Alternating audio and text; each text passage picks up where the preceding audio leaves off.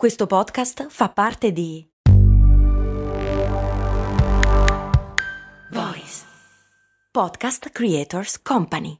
Mom deserves the best, and there's no better place to shop for Mother's Day than Whole Foods Market. They're your destination for unbeatable savings, from premium gifts to show-stopping flowers and irresistible desserts. Start by saving 33% with Prime on all body care and candles. Then get a 15-stem bunch of tulips for just $9.99 each with Prime. Round out Mom's menu with festive rosé, irresistible berry chantilly cake, and more special treats. Come celebrate Mother's Day at Whole Foods Market.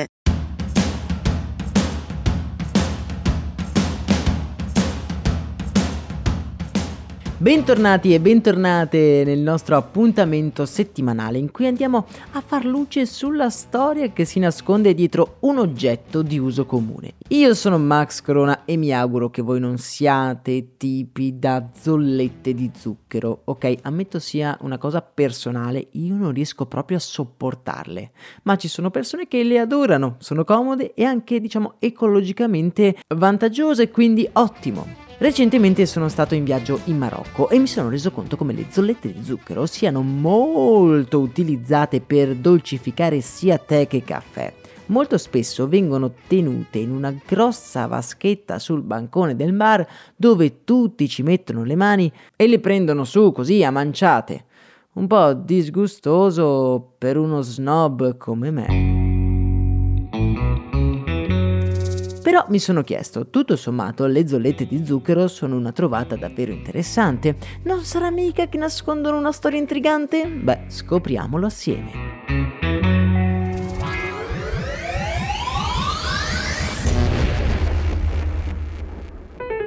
Lo zucchero fa parte della nostra dieta di esseri umani ormai da moltissimo tempo. Le prime testimonianze su una sostanza simile allo zucchero risalgono al V secolo a.C. La sua diffusione è dovuta agli arabi che intorno al 711 d.C. fecero conoscere la canna da zucchero nel bacino del Mediterraneo. Fino al 1900 il prodotto ultimo della raffinazione dello zucchero era stato il cosiddetto pan di zucchero.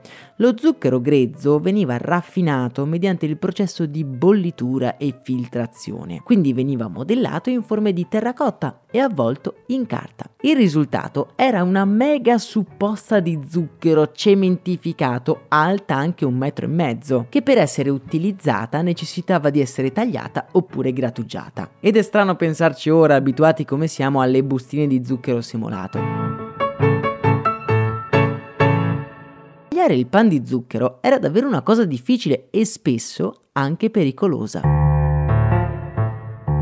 All'epoca lo zucchero era un prodotto estremamente prezioso e la porzionatura del pan di zucchero non era mai lasciata ai servitori. Rubare il dolce tesoro risultava facile e impossibile da dimostrare, pensate che non era raro trovare delle zuccheriere con serrature e lucchetti. E cosa più importante per la nostra storia, la porzionatura del pan di zucchero era fatta esclusivamente dalla padrona di casa.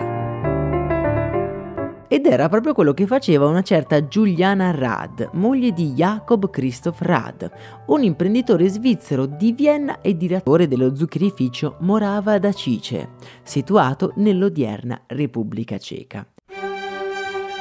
Un giorno nel 1841 Rad sente provenire dalla cucina un urlo che scuote le pareti della casa. Sua moglie si era ferita cercando di tagliare il pan di zucchero con uno scalpello. Il suo sangue ormai aveva imbrattato tutto, il tavolo, il pavimento e anche lo zucchero, rendendolo inservibile.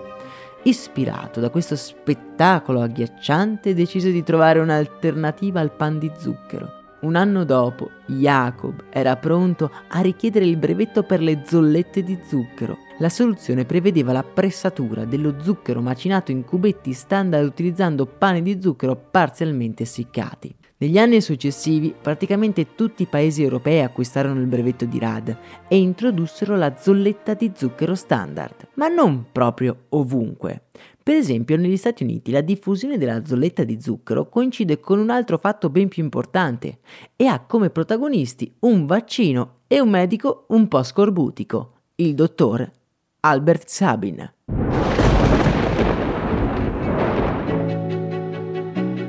Albert nasce da una famiglia molto povera, nel ghetto di una piccola città nell'odierna Polonia. A causa delle crescenti persecuzioni razziali, si vede costretto ad emigrare negli Stati Uniti nel 1921. Si laurea dieci anni dopo in microbiologia e proprio in questo periodo comincia i suoi studi sul polivirus, il virus responsabile della poliomelite. La poliomelite all'epoca era un morbo davvero diffuso e pericoloso. Nel 1931 c'era stata infatti l'epidemia a New York che aveva mobilitato non solo Albert, ma molti altri medici della Grande Mela. Tra il 1939 e il 1952 Sabin e il suo rivale Johann Salk mettono a punto il vaccino contro la poliomielite. I due vaccini sono però diversi nella composizione e nella modalità di somministrazione. Quello di Salk aveva bisogno di tre iniezioni, mentre quello di Sabin poteva essere assunto per via orale. Ora la poliomielite attacca principalmente i bambini e quindi la modalità di somministrazione è incredibilmente importante. Per diffondere il più possibile il vaccino, Sabin decide di utilizzare un alimento piccolo, trasportabile e agognato da tutti i bambini. Avete capito anche voi? La zolletta di zucchero, contribuendo a farla diventare uno standard per dolcificare i vari alimenti. Che dire, questo Sabin nella sua vita ha sicuramente pensato in grande e poteva essere anche un protagonista del nostro libro, Persone che pensano in grande il successo spiegato da chi ce l'ha fatta. Un libro che magari vi può tornare utile in tutte le vostre piccole o grandi avventure. Lo potete trovare in libreria oppure al link che vi linko in descrizione. A me non resta che salutarvi, augurarvi una splendida giornata, un saluto e un abbraccio da Max Corona. E adesso un bel caffè finito. Perché rischiare di rimanere senza caffè quando puoi abbonarti a Caffè Borbone? Prezzi vantaggiosi, costi di spedizione inclusi, tante possibilità di personalizzazione e l'abbonamento lo sospendi quando vuoi. Decidi tu la frequenza, la qualità, scegli tra le cialde e capsule compatibili e crea il tuo mix di gusti e miscele. Mai più senza caffè con l'abbonamento Caffè Borbone. Tutte le info su caffèborbone.com.